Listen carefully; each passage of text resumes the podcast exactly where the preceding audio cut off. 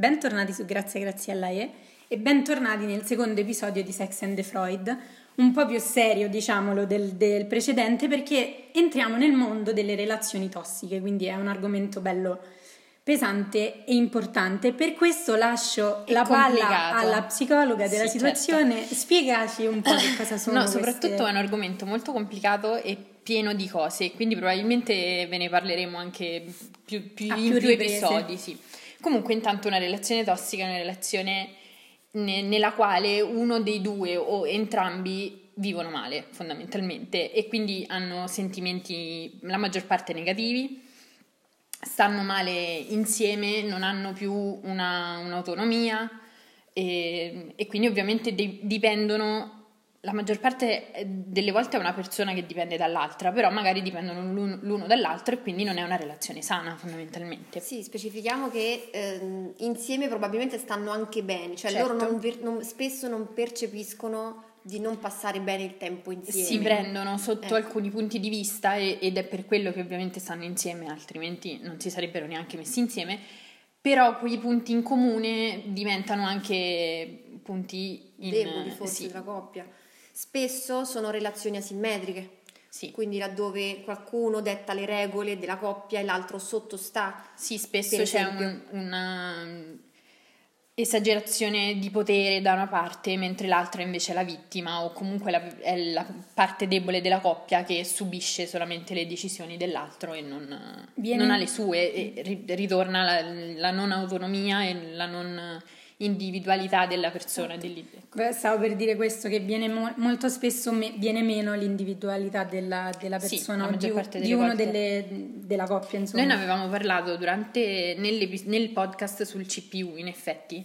Eh, il CPU era il costo per uccello, se Sì, ne vogliamo ricordarlo, ovviamente, ovviamente. in modo molto sim- più messa sull'ironia, però ovviamente è il quanto quella relazione ti, ti prende, e ti, ma non ti prende nel modo positivo, ma ti toglie da, da te stessa, ti toglie energie, ti toglie il sonno, ti toglie eh, la felicità fondamentalmente. E quindi da lì riconosci una relazione tossica. Ovviamente bisogna specificare che non tutte le relazioni in cui si litiga o, o se in un momento certo. particolare si sta male è una relazione tossica, ovviamente, perché tutte le relazioni hanno alti e bassi. Forse, esatto, forse è questa la difficoltà del riconoscere una relazione tossica, no? Perché spesso mh, in una relazione ovviamente c'è un equilibrio, ci deve essere un equilibrio, ma gli alti e bassi sono normali. Cioè Certo. una, una coppia che non litiga, cioè sarebbe una coppia ideale, ma piuttosto utopica. Quindi riconoscere una relazione tossica è difficile anche per quello, cioè quanto i bassi sono normali o quan- e quanto sono tossici invece. Sì, riagganciandomi all'episodio del CPU che vi consiglio di andare ad ascoltare perché ovviamente era messa in maniera molto più simpatica, quindi anche più fruibile, ehm, è quando una persona appunto insegue l'altra, il costo per uccello indicava in qualche modo comunque quell'impegno eccessivo, veramente eccessivo, Solo da una parte. solo però. da una parte della relazione della coppia, quindi soltanto da una persona. E ovviamente dicevamo come si riconosce, probabilmente si riconosce sul lungo termine, nel senso non, non puoi riconoscere subito che quella relazione è tossica perché probabilmente, come dicevamo prima, all'inizio si sta bene, all'inizio ci si prende anche tantissimo e quindi sembra un- una relazione super appassionata, super piena di, di cose belle, invece in realtà bisogna chiedersi se sono più le cose positive o negative nella relazione, se sono più i sentimenti negativi o positivi, se hai abbandonato tantissime cose oppure riesci a portare avanti ancora quelle cose, se le hai abbandonate tutte probabilmente non hai più eh, spazio per te e probabilmente c'è, c'è qualcosa che non va. Sì, questa è una delle tante cose, Sì. proprio la perdita di autonomia, quindi poi la dipendenza di uno dei due partner ovviamente Certo. all'altro. Eh, come si riconosce una relazione eh, tossica? Innanzitutto, quindi o- oltre a questo ci sono anche forme di manipolazione, Certo. che ovviamente fanno parte. E ovviamente Bugie. anche qui c'è sempre il controllo sull'altra persona e quindi la manipolazione dell'altra persona, le bugie. Sembra che stiamo parlando di, Ovviamente- di controlli psicologici particolari, in realtà No, se- no. un semplice dire eh, stasera invece di uscire con i tuoi amici resta con me, ma non dirlo una volta su dieci, eh, Certo. cioè dirlo nove volte su dieci, Esatto. oppure eh, arrabbiarsi, vedere il partner veramente arrabbiato eh, se ogni volta che usciamo con gli amici oppure facciamo qualcosa di diverso da quello che lui vorrebbe o lei. Certo, Eh, e magari quella persona ti fa sentire in colpa e ti dice tu non tieni a me tanto da rimanere con me, quando poi in realtà magari sei stata con, con, con questa persona per tantissimo tempo Sì, e per tantissimi se- giorni e lui o lei in quel momento è No, voluta uscire. Se, se fa leva sul senso di colpa o Certo. semplicemente su una tua debolezza, mh, su una tua scelta, c'è qualcosa che non va. Perché comunque in una coppia sì, si è in due, ma si è due individui che vivono anche due vite diverse. Quindi se eh, devi, eh, diciamo, rinunciare alla tua vita, alle tue amicizie, ma banalmente anche a una passione, per far felice l'altro e togli felicità a te, questo è il, l'input l'altro, che ti fa capire che c'è qualcosa che non va. In quel caso poi non vivi più la tua vita, ma vivi solamente la tua vita in relazione a, a lui o lei, insomma. Sì, vivi partner. come vorrebbe che lui mh, vivesse, cioè Sì, come vorrebbe- tu. come lui vorrebbe, scusate. Che tu vivessi, Far sì. proprio leva sul senso di colpa, sul per esempio non mi ami abbastanza, se fai questo vuol dire che, che non ti interessa niente di me. Proprio questo è uno dei tanti metodi Certo. e tecniche di manipolazione che poi la, la persona può fare in maniera più o meno consapevole Esatto. all'interno della coppia, però lo fa. E Sì. noi, ehm, l'altro, si sentirà sempre più mh, svalutato nel tempo, cercherà in tutti i modi di, di- di- di- mantenere questa relazione Certo. viva, quindi comunque sottostare alle leggi che detta Mhm. l'altro, ma fondamentalmente la, la sua Ovviamente- personalità totalmente verrà annullata col tempo. Certo.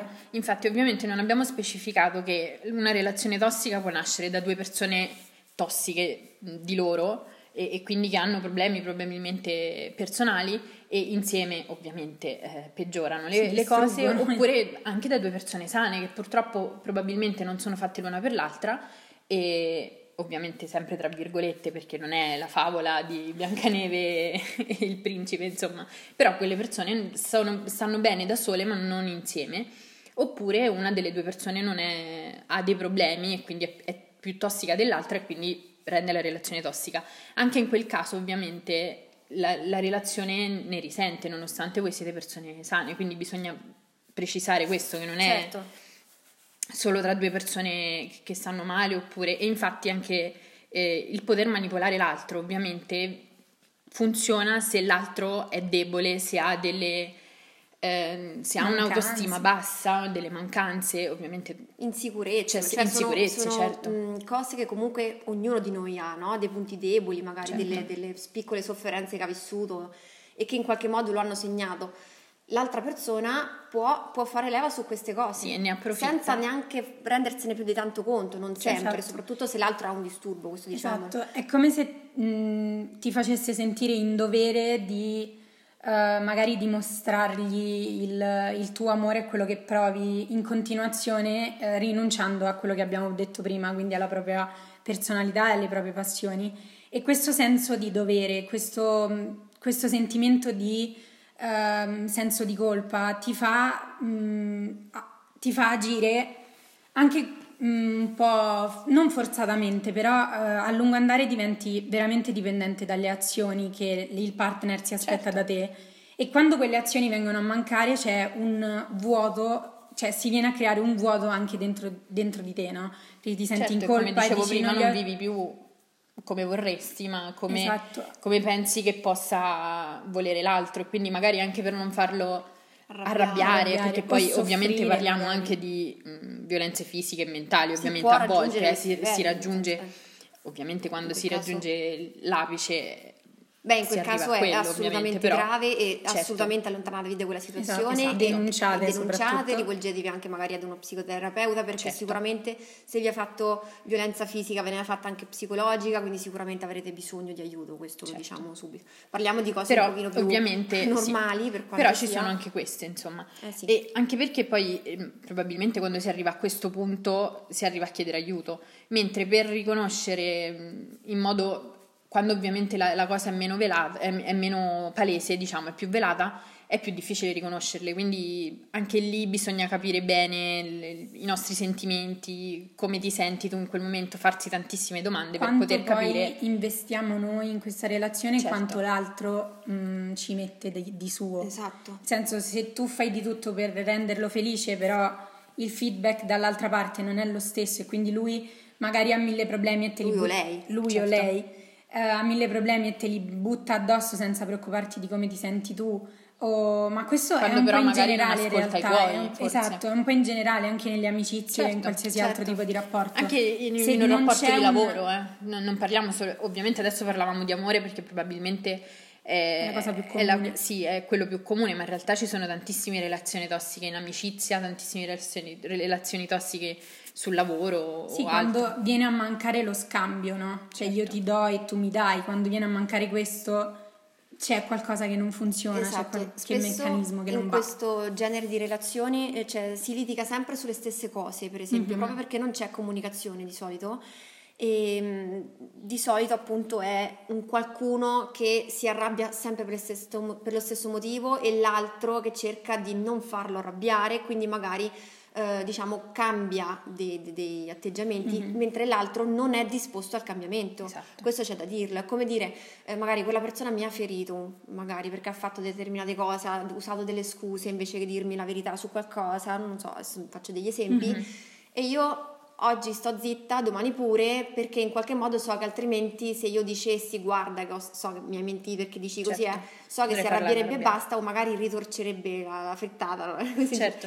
e in qualche modo poi passerei dalla parte del torto, Esatto, perché è così certo. poi in realtà che ci si ritrova all'interno di queste relazioni. Esatto, e così poi ovviamente come dicevo prima è difficile riconoscerlo, ma a volte poi lo riconosci e in quel caso dovresti anche uscirne e forse tante volte la cosa difficile per, cioè il motivo principale per cui è difficile uscire da queste relazioni è proprio il fatto che tu comunque hai sempre quella speranza di poter cambiare le cose, invece in realtà la maggior parte delle volte non, non si cambia. Se non cambia lui non puoi cambiarlo tu, o se non cambia lei, insomma. Esatto, se non cambia l'altro non lo puoi cambiare non tu. cambieranno.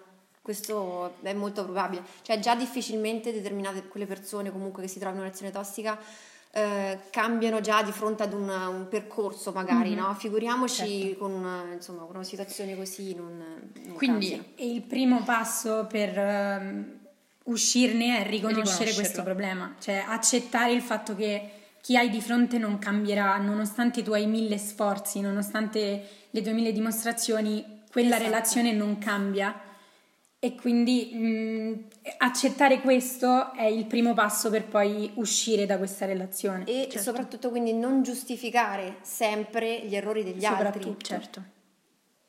E non cercare di, di- né di cambiarli né giustificare Esatto. sempre gli errori E- e, darsi colpe soprattutto. Esatto, e ammettere a se stessi che questa relazione ci fa soffrire, perché molto, mh, molto spesso quando ci si trova all'interno di una relazione tossica le emozioni che viviamo sono molto forti, si ha quasi spesso la sensazione, leggevo, di, di- di vivere una- la, la vera storia d'amore, per questo poi si porta avanti la relazione a fatica, no? Proprio Magari. perché a volte si scambia quello per amore, ma in realtà quello non è amore, è Dipendenza, manipolazione, serie di dipendenza, sì. Esatto, e ehm, spesso la sofferenza che quest'altra persona ci, ci provoca eh, in qualche modo eh, ci dà piacere. Cioè, è così, Certo. cioè, nel, nel senso che spesso è, è proprio una relazione malata, per questo è Perché purtroppo no? a volte ci piace, ci piace ovviamente sempre in modo eh, non conscio mh, provare emozioni negative. negative.